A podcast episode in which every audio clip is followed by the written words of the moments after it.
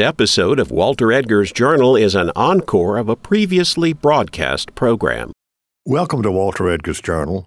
With me in the studio today is C.L. Bragg, better known to our longtime friends as Chip Bragg. He's co author of a new book, Patriots in Exile Charleston Rebels in St. Augustine During the American Revolution. He and Professor James Waring McCrady, retired from the University of the South at Sewanee, co authored this book, which is an interesting look at a not very familiar occurrence during the American Revolution, particularly even to most South Carolinians. So, Chip, what I'd like to start off with is why did you and Waring McCrady decide to do this book? Thank you, Walter, and it is indeed a pleasure to be here again. When I wrote William Moultrie's biography several years ago, there was an episode in the book after the surrender of Charleston to the British in 1780. William Moultrie was the ranking Continental Army officer, and as such, he had the occasion to frequently deal with the British Commandant, a Lieutenant Colonel Nesbitt Balfour, with whom he had a fairly poor relationship. Moultrie writes a letter to Balfour one day saying that he had picked up the newspaper and to his astonishment, he had read that quite a number of respectable citizens of Charleston had been rounded up the day before and put on ships in the harbor. All right, let's just stop there a minute because he was in Charleston. He was he was on parole, but he actually was across the Cooper River uh, at Snee Farm. So he was not in the city when this event occurred. He was not. All right, let's back up a few minutes and talk about parole. When Charleston surrendered, uh, actually Moultrie was not the commander. Uh, Benjamin Lincoln was, but Lincoln was exchanged, right? He was, uh, leaving Moultrie as the de facto commander. And in the 18th century, the term parole meant something quite different from what it does today. It does, and it did. And what would happen when um, armies would engage in warfare, you know, one side would win and one side would lose, and the victors were often um, in possession of quite a number of prisoners of war who they could neither feed nor clothe nor house or what what have you.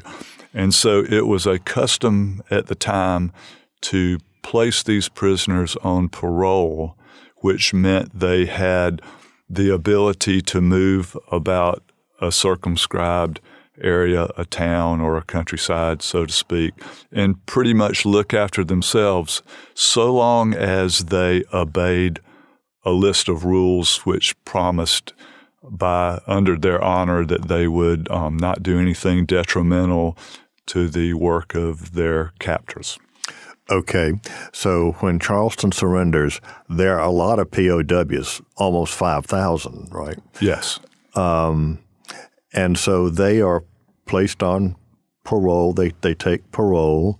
But then when Sir Henry Clinton gets ready to leave Charleston, he revokes that parole. And so you want to pick up the story there? He he does revoke that parole, but in the minds of these parolees, all of these um, South Carolina patriots who were left in Charleston, they still very much considered themselves bound by their parole. But this episode where Moultrie notices that these citizens have been arrested, he protests vehemently to Balfour, who blows him off entirely. And for me, that was the end of that episode as far as I was concerned with William Moultrie. But when I was working on the book about Isaac Hayne, the South Carolina colonel who was hanged by the British on August 4th, 1781, this subject came up again because all of Isaac Hayne's friends, countrymen, kinmen, they were not in Charleston when when he was under arrest by the British and ultimately executed because again they were in St. Augustine. And so this piqued my curiosity. This this issue of the South Carolina Patriots being uh, arrested by the British and transported to St. Augustine, East Florida, of all places. What was that about? What did it mean? Why did they do it? What were the ramifications? I was very curious about all of those ideas and wanted to look into it further. It wasn't exactly a mystery, but as I said, it's a topic that's not in a lot of history books. Uh, Arch just mentioned 61 or 62 South Carolinians were sent in exile to mm-hmm. St. Augustine.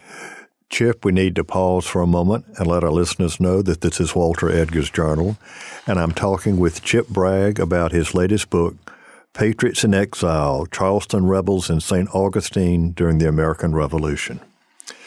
All right, Charleston surrenders, and in May 1780, the folks who had been covertly loyal to the crown all of a sudden show back up. Some had actually already been in exile. And one of your key figures, James Simpson, had been exiled from Charleston. And we want to, I want to get into him too because he's the real villain of the mm-hmm. piece. And so everybody's saying, we are loyal. Look at, look at what these, you know, these patriots, these, they called them traitors. They, you know, rebels. The, rebels. The bottom rail is on the top, so to mm-hmm. speak. Uh, they wanted justice and these people are paroled, but they don't. They keep telling Balfour and others, you know, they really are still rebels. They're probably committing treason. We need to do something about them. And so I'll let you pick up the story there.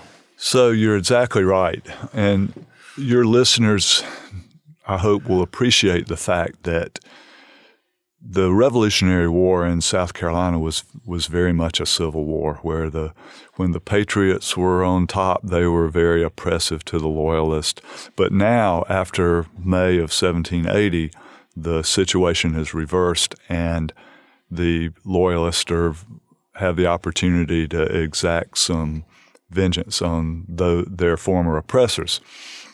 This uh, Charleston lawyer, former Attorney General of South Carolina, James Simpson, had been badly mistreated by the Patriots, and he came back with General Clinton for the siege of Charleston with an axe to grind once he got the opportunity to to do so. And he found in in, in an ally, Colonel Balfour, who um, generally despised colonists and specifically hated the rebels.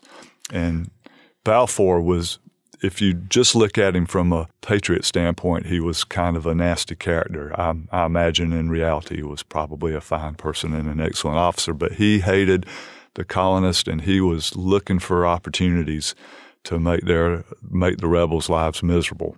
Oh, he and Tarleton were just bosom mm-hmm. buddies then, mm-hmm. from the same mold. All right, Simpson had been a royal official in South Carolina, and the mm-hmm. Simpson family went back several generations. So, you know, South Carolina is all about families. Let's talk about how the Simpson family got out here before the Revolution and how all of that played into the to this story. Well, his father, William Simpson, was an attorney and what you call a placeman. Okay. The the royal authorities would fill these provincial offices with their hand-picked people rather than, in some cases, letting the colonists choose their own. And these people were called placemen, and they were they were oftentimes um, not very well liked, despised even. I, I don't get a sense that the Simpson family was was thought poorly of in any respects, but William Simpson was part of the provincial government, British. Um, he actually produced uh, a guide for justices of the peace that was used by every lawyer in the colony, and there were lots of lawyers. there, I think there were more lawyers in South Carolina then than there are now. Certainly on a percent, on a percentage basis, and the guide for the justice of the peace wasn't just for the lawyers. This is a day of every man his own lawyer. You've got to know something about the law. So Simpson's guidebook was was well known and well thought of, I believe, too. It was. It was printed locally. Mm-hmm. uh, so his son is brought up and trained in the law. We're not sure he actually studied at the Inns of Court. Correct. He clerked in Charleston for a bit.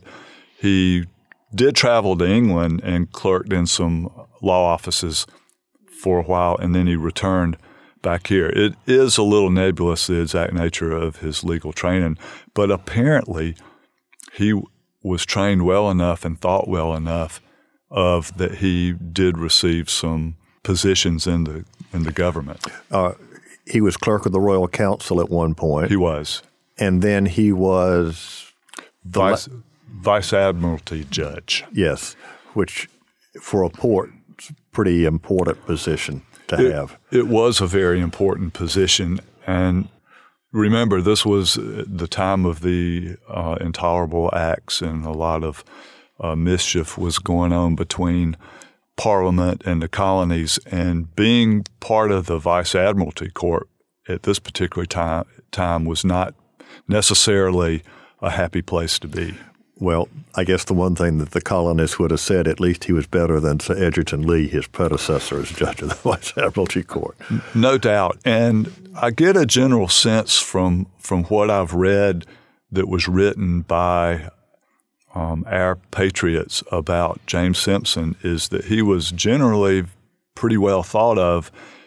And I have to wonder if they ever even knew um, what his part in what happened was. So he's the judge of the Vice Admiralty Court. He also becomes Attorney General mm-hmm. just before the collapse of British authority. He he does, and um, some things that that the Royal Governor William Campbell said right before he exited South Carolina would lead one to think that James Simpson would have been the Royal Lieutenant Governor of South Carolina had royal government persisted. And you and Professor McCrady seem to think that in these last few years before the revolution really broke out, in South Carolina, we take it to 1775. Mm-hmm. He was a, kind of assembling a list of good guys and bad guys. Well, I think that his um, his list of bad guys was not hard to assemble because as the sentiment um, evolved in South Carolina in general and Charleston in particular, uh, the loyalists were um, treated worse and worse, and and he he likewise. Um, he spent the day of the Battle of Sullivan's Island, June 28, 1776, confined to his quarters under guard and was um, not allowed to get around Charleston very much, which makes it amazing to me the degree to which he understood what was going on in Charleston and in South Carolina during that time. Because after the Battle of Sullivan's Island, he wrote a scathing account of the British military strategy to Lord George Germain, complete with a very detailed uh, hand drawn map showing that he really, really knew a lot about what the rebels were up to in Charleston. Well, makes you wonder, you know, the old World War II thing, loose lips sink ships. Obviously, particularly after that, the triumph at Sullivan's Island, I call it really the two battles. You've got the naval battle, then you've got mm-hmm. uh, Danger Thomson and his boys keeping the British from, from crossing that way. People were probably bragging and talking about it. And, and it was in the newspapers, of course. And as you said, he had access and knowledge mm-hmm. of the rebels, as he called them, uh, we call them the Patriots. And he he was eventually expelled from South Carolina and traveled home to England, where he very much had the ear of the British government, and they were very interested in what he had to say about what had been going on in South Carolina. And he was eventually ordered to New York um, to work with uh, General Henry Clinton. And when Clinton came back down to South Carolina, uh, leading up to the siege of Charleston, uh, James Simpson was instrumental in gauging the ability of the loyalists to rise up and support the British Army. He was um, we can't document it, but it seems like he was around about the countryside gathering information. Well, you say he was expelled, but initially his family was not. Right. He was expelled, and then his family was expelled. And they had a, a very difficult time of it. They were captured. They were captured by the French. I think they they wound up in Bermuda for a bit. And there's no, I can't determine when uh, they were ever reunited until the end of the war. So not only is he expelled and had been treated not very nicely, but his family had also been mistreated. So that's all going to figure into the story. Um, it does, and when you when we talk about the Revolutionary War in South Carolina, it's it's very easy to talk about how badly the British treated the uh, patriot families, but um, sometimes the way the patriots treated the loyalists is overlooked. That there was an incident while Simpson was still there of a loyalist being tarred and feathered, uh, which, folks, this is a really painful experience. I mean, the tar has got to be almost boiling in order to be liquid. And actually, the poor guy was, I think, given the riding a rail as he was being hauled around town, which was also a rather excruciating treatment. Because when a man was riding the rail and the rails are pointed sharp, there's a top to them like a spike, and weights are tied to the rider's ankles as he's jostled through through town. And they made stops at suspected loyalist residences, uh, and they stopped and pointedly in front of Simpson's house. They were definitely um, trying to make a statement to Simpson. So he he's so that gives us background of why he feels the way he did. It, it's interesting when he, he gave Clinton the idea that 80 almost 80 percent of the population, it's overwhelming, are going to support His Majesty's government, which is of course what they were relying on. They were certainly relying on the backcountry rising up to to welcome them with open arms. Uh, so his intelligence wasn't so good on that score. No, that and that's almost a recurring theme that the British always had high hopes that the loyalists in the backcountry would rise up, and it just didn't seem to work out that way. Okay, so he he's back in Charleston in 1780, and the British are going to not they're not going to establish royal government in the colony as a whole, which they'd already done in Georgia. Um, it's a military occupation, but they have a quasi civil government in Charleston, don't they? They do, but it's headed up by the commandant, Lieutenant Colonel Balfour. It was when you say quasi, I mean it was also like a quasi military dictatorship. Yeah. Too. Wasn't there a police force? Yeah, Simpson was um, the the head of the board of police, which was an attempt at civilian authority. Yeah, I, I think that's a good good phrase. A, attempt. attempt. He's seeking revenge, and Balfour doesn't like the rebels, and so this sets the stage for what's going to happen. What is the event that kind of makes them gives them cause of oh, we now know that these are, are traitors? You have five thousand soldiers, sailors, militia, civilians have surrendered, and a large number of them are on parole and supposed to be going about their daily existence, behaving themselves. But there was a handful of rebel leaders who, let's just say, they behaved themselves, but with a lot of attitude. They they would um, whisper among each other, or at least the the British always thought that these patriots were plotting something. They were insolent. They didn't have the the attitude that they should have, and so they identified a number of them and thought, you know, it would just be better if we could get rid of these people. There's one example. But what you're leading up to, I believe, is the the Battle of Camden. Yeah. So when the Battle of Camden was fought, which was a terrible disaster for the Americans, the British claimed, they claimed that they found correspondence in the baggage of their uh, prisoners that they took at Camden that indicated or implicated the Charleston Patriots in activities that were contrary to their paroles. And so, between their bad attitudes and the alleged papers, letters, correspondence that they found, that was their excuse to act. You have a delightful example of attitude in here that was the rector of St. James Goose Creek Anglican Church reading the litany. And in the great litany, there is a prayer that it may please thee, God, to preserve his most gracious majesty, our sovereign Lord, King George. The proper response in the litany is, We beseech thee to hear us, good Lord. Nobody said anything. Silence. But from the back of the church, a muffled voice distinctly repeated the response from a previous section Good Lord, deliver us. So the, that was yeah. that was the kind of attitude.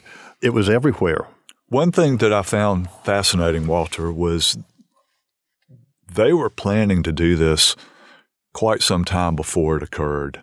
And when I say do this, I mean the rounding up of patriots and sending them to St. Augustine. Simpson was formulating his list of who it was going to be, and he and Balfour and Cornwallis were all discussing it. I, I think they had kind of an idea in mind of what they wanted to do, but they wanted to wait also until a, there was a British victory. Because if they if they just gathered these up, guys up and sent them to St. Augustine, it would appear that they were doing it out of fear. So the victory at Camden and the allegations of parole violation gave them, in their minds, um, reason to do what they were going to do from a position of strength. So you mentioned Clinton involved in it. So even before he left, at right after the capture of Charleston, that they had in mind they were going to send the leaders off somewhere. Had they already picked St. Augustine? No, or I, I should say I don't have evidence that they had picked St. Augustine, and I'm not hundred percent sure that, that this idea developed before Clinton left, but it certainly did in the months of June and July of 1780. Cornwallis was certainly involved. Well, Cornwallis was known to summarily execute mm-hmm. parole violators. So the decision is made, and I thought it was very telling. The chapter that discusses the rounding up of the rebels, you call it a rude awakening. and I'll let you pick up the story there. Once the decision had been made to round up these recalcitrant rebels and get rid of them, the British soldiers beat on their doors early in the morning, rousted them out of bed, allowed them to quickly dress and gather a few personal possessions, and then escorted them to the street and then to the Royal Exchange on Broad Street at East Bay. And it wasn't just one man; they sent a squad of soldiers. I mean, it really was a military. It was maneuver. a it was a real show of force. Not only were they demonstrating to the men that they were arresting and their families, but also, I, th- I believe it was to strike fear into the rest of the populace as well. And later on, they rounded up their wives. They did. Um, they took them to the market and let them stand around for the better part of a day wondering what was going to happen to them before they were finally allowed to go home. It seems that the idea of striking fear into the heart of the populace worked at least temporarily. It did, and it occurred to me after the book was published that um, that this was really psychological warfare. I don't think the term had been invented at the time, but um, they did want to get rid of the rebels they didn't like, and they wanted to put fear into the population, and they wanted to um, harass the families as well. Well, initially they took these men to the exchange, mm-hmm. and it was upstairs. They weren't in the dungeon. Correct. And then they put them on a ship in the harbor. They put them on a ship called the Sandwich, and it, that was not a prison ship. That was a, a transport, and they they put them on that ship, and they knew within a relatively short time that they were going to St. Augustine. How many men were rounded up that first night? Oh, I want to say 18, 20. There were two transportations, one in September and one in November. And and the first transportation, there were two roundups, one at the end of August and one a few days later. All right. In your appendix, 29 men okay, rounded sounds, up. Yeah. And then there were eventually, as you said, there was a, there was a second in yeah. November. Mm-hmm. Uh, total for a total of 63. Okay. And some of these names, I mean, people would, you know, Christopher Gadsden, uh, Thomas Heyward Jr., signer of the Declaration mm-hmm. of, of Independence. Gadsden was lieutenant governor of South Carolina at the Revolution. But then they did some interesting. folks. What about uh, Edward McCrady? He had a tavern. You know, he's not a member of the elite. He probably is one of, as you mentioned, Christopher Gadsden's boys who can take to the streets in a heartbeat. But it seems to be his only crime was that McCrady's Tavern was where these patriots tended to gather. It's interesting, Walter, that when you look at the list of gentlemen who were transported to St. Augustine, you have, like you mentioned, the very well known Christopher Gadsden, Arthur Middleton, Edward Rutledge, Thomas Heyward Jr., and then you have at the other end of the spectrum quite a number of gentlemen who, but for having been part of this banishment, their names might have been lost to history altogether. But there was something about them that annoyed the British, and it was that they were unrepentant rebels. Well, that unrepentant that that I think is a a very interesting term because Simpson evidently had four groups the way he mm-hmm. analyzed uh, individuals. And I found that fascinating. You want to share that with us? He he identified four groups. Um, one group was the those that were loyal all along, and then the second group was those who were patriots, but they realized their cause was lost and they were willing to go with the British program. And then there was a third group that were patriots still attached to the cause, but sort of with the realization that things weren't going to work out for them. And then the last group was the recalcitrant, unrepentant patriots who they were in it for the long run. No matter what happened, they weren't giving up. Uh, you, you use that wonderful term, recalcitrant. Mm-hmm. Um, and that their cause should never be relinquished. Right. As you said, the, the interesting cross section, but the leadership, particularly the civilian leadership that was in Charleston at the fall of the city in May, that was who was on this list mm-hmm. members of the provincial congress, mm-hmm. lieutenant governor, judges, what, what have you. Interestingly, General Moultrie's not on the list. Well, the the list was mainly civilians, and he was, you know, still part of the military. There were certainly some militia people who were transported, but in terms of Continental Army, they all remained in Charleston. In fact, one Continental officer, uh, Dr. Peter Fayssoux, was arrested with the original group of uh, detainees, and once it was realized that he was a Continental officer and in charge of the the hospital in Charleston, they released him back to Charleston. This really was a blow at the civilian population. Yes. Now, people would say, well, my, my parole is being violated. You're violating my parole.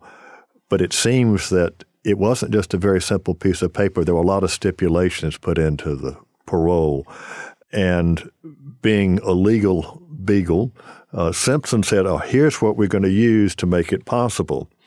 there was a particular term of the parole clause, and I'm quoting now surrender myself to him at such time and place as I shall hereafter be required. So, Lieutenant Colonel Balfour, of the British authorities, is saying now, you're going to surrender to us in St. Augustine.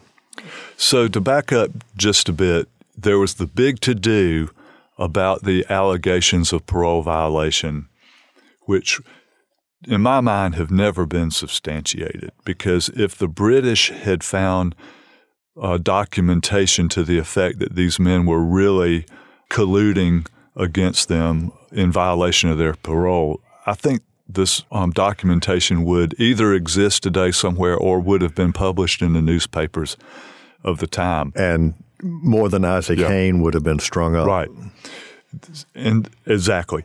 But when they got these gentlemen on the ship, the the Lord Sandwich, before they they sailed for St. Augustine, a British officer comes out and says, "Well, we're not going to transport you for parole violation after all. Cornwallis has decided that we're going to transport you just as a matter of policy.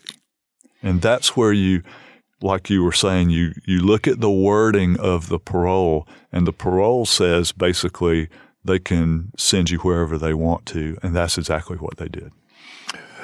All right. They, they, they sent him to St. Augustine. And they had this gigantic uh, fort there, the Castle St. Mark's, Castillo San Marcos in the Spanish. But St. Augustine was just a little garrison town and not nothing much there. No reason, certainly, for anybody to want to go there. Are they put in the Castillo? No, sir. They um, they are set about a certain circumscribed area of town to be on their paroles again. They, in fact, they issued new paroles. They wanted these exiles to sign new paroles, and they all were willing to sign these new paroles except for one, Christopher Gadsden. Christopher Gadsden adamantly maintained that he had done nothing to violate his first parole.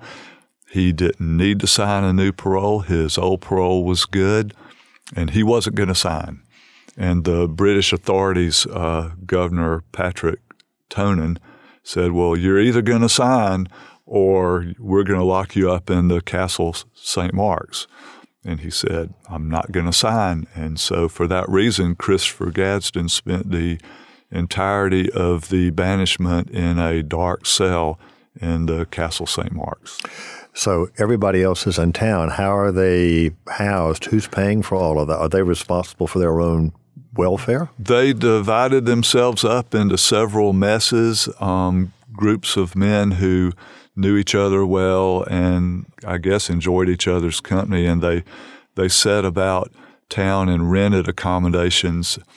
And they were responsible for providing a certain amount of their own provisions. Uh, some came from the British, but there in St. Augustine, rations were not, not all that plentiful. So they grew gardens, and one group bought a cow for milk. And interestingly, each one of these gentlemen were able to bring uh, one slave with them. And so they obtained permission for their slaves to fish. That's how they supplemented their diet. So you're not only transporting 63 parolees, mm-hmm. what do you want to call them, exiles, mm-hmm but each one, are there 63 enslaved persons going with them? We don't have an exact count, but I've just always assumed, correctly, I hope, that each man had had one servant. That's 130 people, mm-hmm. considerably increasing the population of St. Augustine. Mm-hmm. Yeah, the um, the enslaved servants turned out to be very helpful to these gentlemen in in acquiring food. And they were also used by the British and commandeered to help with the fortifications, mm-hmm. were they not? They were. Another um, supply of food, of course, they were able to purchase from local merchants. But there was one gentleman named Jesse Fish who might be considered the father of the citrus industry in Florida, uh, kept them consider- considerably supplied with fresh oranges. Oh, okay. How long are they going to be held in exile? They were there um, just shy of a full year. What is the government, the Continental Congress, doing about trying to get these men back? This is something that I found very interesting when I looked into it. You had correspondence going back and forth in every every way imaginable. Uh, Walter, you had uh, Balfour corresponding with Tonyn in St. Augustine, um, Balfour corresponding with Cornwallis and Clinton and Germain. You had the Continental Congress corresponding with Washington and Greene, and Greene corresponding with Balfour and Washington corresponding with Clinton. There's this entangled web of correspondence where everybody's writing everybody about these captives.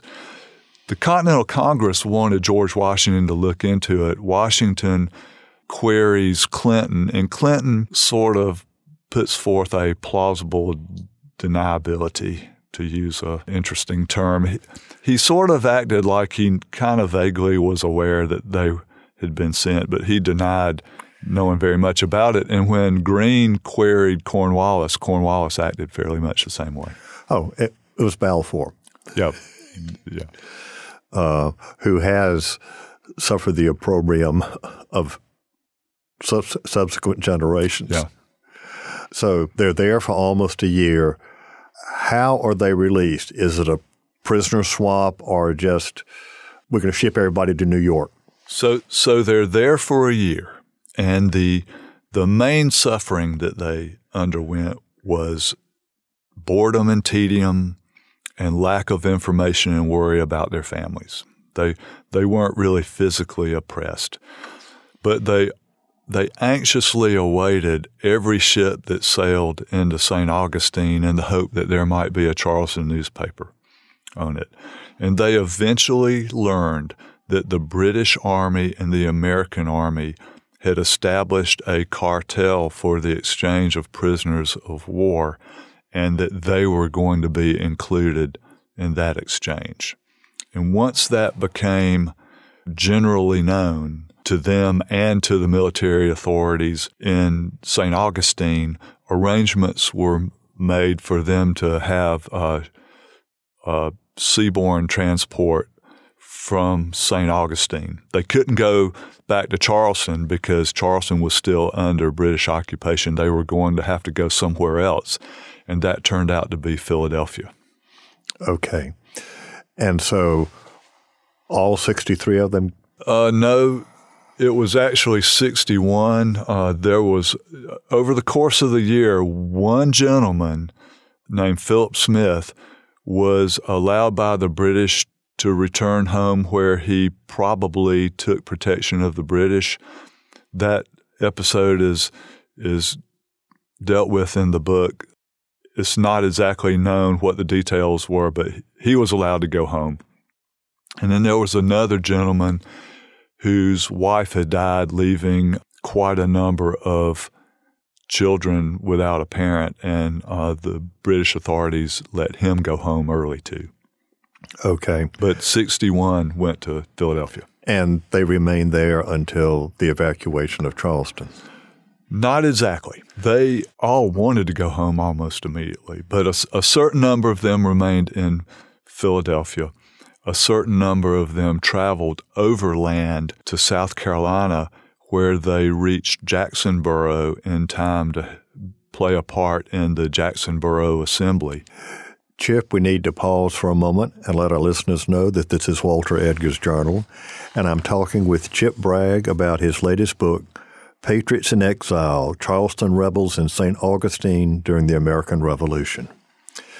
All right, let's explain to our listeners what the Jacksonboro Assembly is. Okay, the Jacksonboro Assembly was the reconstitution of our government in South Carolina after it having been in such disarray after the fall of Charleston. It's basically the restoration of, of civil government But it's meeting in Jacksonboro because Charleston is still occupied by the British. Correct. And in fact, the the forces of Nathanael Greene and Francis Marion had to position themselves in South Carolina in such a way to prevent the British from trying to disrupt this uh, reconstitution of civil government. But when the Jacksonboro Assembly, which was the the reconstitution of the legislature and the election of a governor um, took place, 28 of the exiles participated. And it was this assembly that came up with the acts that punished loyalists. Yes, the Confiscation and Amercement Acts. Okay, and well, confiscation, we can pretty well get that. That means property gets taken. What are the Amercement Acts? It was generally recognized or believed that eventually the British were going to pack up and leave, and that would leave in place all the loyalists who had been mistreating our patriots while the British were in power. And some of these loyalists were considered so odious that it was thought that they should lose all of their property and have to leave. So that was the con- confiscation part of it. Amercement was the imposition of a very large financial penalty like a tax. Well, what is interesting in the Jacksonboro Assembly, one of the individuals opposing the confiscation and amercement acts was none other than Christopher Gadsden. Interesting because if anybody had reason to be angry and vengeful, it was him. And and he just I guess he wasn't wired that way. He we don't have although we do have we have some of his papers, we don't have everything that he said. But the, his, the general tenor of his remarks was, you know, basically, gentlemen, when this is all over, we got to rebuild South Carolina, and not everybody, you know, not everybody's hands are completely clean in this affair. Um, True, and and William Moultrie pointed out in more than one place in his memoirs that he did not consider taking British protection an unpardonable sin. That some men, some families had to do it just to survive, and and he he thought they should uh, get a break. And that was particularly true of artisans, small shopkeepers. They if they if they didn't take protection, they were out of out of business. In fact, uh, if you were a bricklayer or a carpenter or what have you, if you didn't take protection, you were not allowed to practice your trade. Therefore, you didn't earn any income, and your family starved. Yeah. In succeeding years, when the General Assembly met, it reduced the penalties of individuals on the amercement lists. And eventually, some of them got off scot free. Attitudes did indeed soften over time. Well, it also depended upon your friends in the General Assembly. no, no doubt. so, you've done a lot of work on the, the revolution, your biography of Moultrie, Isaac Hayne. On this project, what did you enjoy the most? Forming the relationship with my co author, Waring McCrady. When I became interested in this project, I contacted a, a lawyer who lives in Lugoff named Charles Baxley.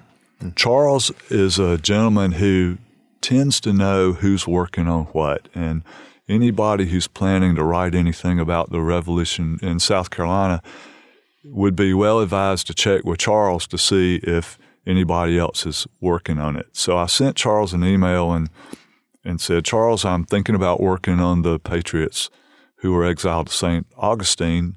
Is there anybody else who's working on it? And Charles sent me back an email that said, There's a retired professor at Sewanee who's been working on it for quite a long time. You might want to check with him. And he gave me Waring's um, email. And as an aside, Waring, if you're listening today, I, I'm sorry you can't be here with us. Um, hope you're well. But I contacted Waring and, and he sent me an email that that essentially said that he had been working on this project for decades. He had two ancestors who were part of what I began calling the Florida vacation. but he was concerned that he had so overwritten it that it, it was not publishable. And, and so I suggested to him that maybe he would send me what he had and I would look at it and uh, edit it down and, and add my own stuff. And that way, together, we would come up with something that would be publishable. So that aspect of it, I, I thoroughly enjoyed. And the other aspect I really enjoyed was figuring out who James Simpson was in, in his role. I've been asked many times, what argument were we trying to make in this book? And to be honest with you, we're not really trying to make a particular point or argument, but we're trying to tell a story. But if if we make a real contribution to the historical record with this book, I think it's figuring out that James Simpson was the uh, instigator and what his role was. To me, that that was the the fascinating point. You not only identified him, but you had incredible documentation to back up your accusations. Interestingly, because I know you read a lot about the American Revolution, there are two new books out about prisoners of war in the in the colonies mm-hmm. during that time. So th- this aspect of the revolution, you're on the cutting edge of it. Well, we try. What's your next project? Walter, honestly, I don't have a next project right now, and it I'm happiest when I have a project. So if any, if you have a suggestion or if, if anybody else does, I'd be glad to entertain it. Well, I would say looking at loyalists, but the loyalists have been pretty well covered in South Carolina. Well, I just um, not too long ago contributed a chapter about Alexander Chesney mm-hmm. in a recent book published by the University of South Carolina Press. And for those people who do work on the revolution and interested in it, the Loyalist transcripts about South Carolinians is, is an incredible source. I think I've read them all, as have you. After the revolution, Loyalists left South Carolina, and they were an incredible cross section of the population. And the British government compensated them for their losses. They had hearings and took down, well, I lost my tavern, I had 10 cows, all of this. So you not only knew who the loyalists were, you knew the worlds from which they came. And like I said, it was an incredible cross section. Wealthy planters, free persons of color, and it's all there in the loyalist transcripts, which are copies of which are in the state archives. So we've got a couple of minutes. Any last thoughts about the revolution or about this particular topic you want to share with our listeners?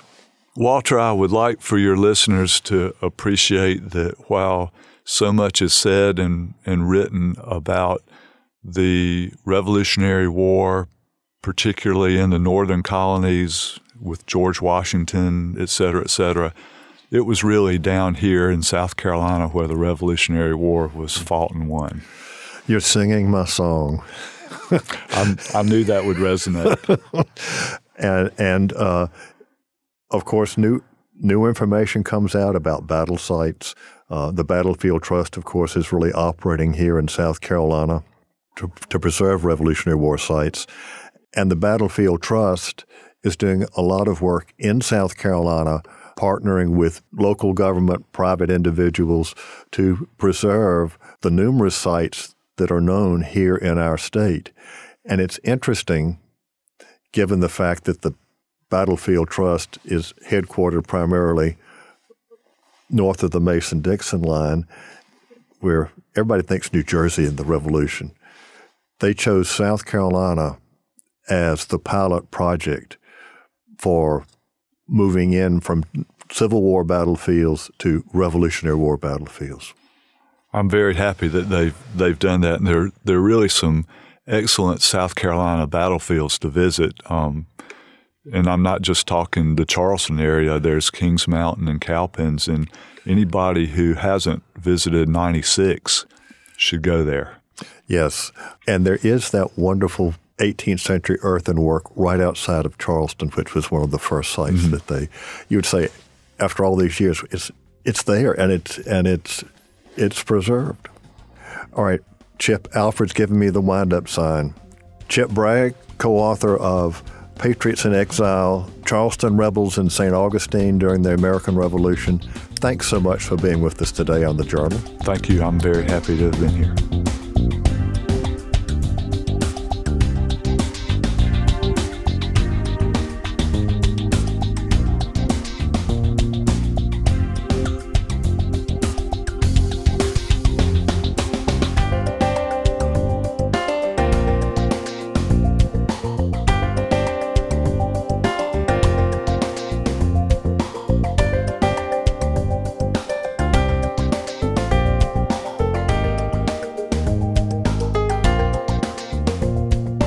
This is Walter Edgar, and I hope you enjoyed today's journal.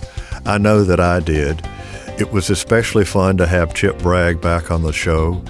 He is quite an authority on the American Revolution in South Carolina. And this book, Patriots in Exile, is another example about a not well known event in South Carolina history but a significant one because of the impact it had on individuals and the course of the American Revolution in South Carolina. It's all part of our state's history.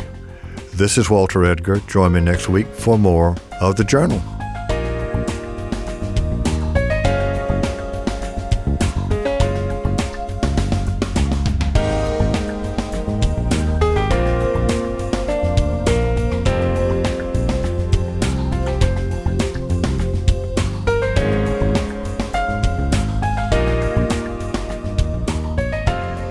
Walter Edgar's Journal is a production of South Carolina Public Radio.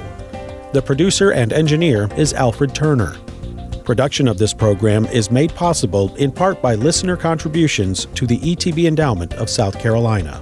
The views and opinions expressed on Walter Edgar's Journal are not necessarily those of South Carolina Public Radio.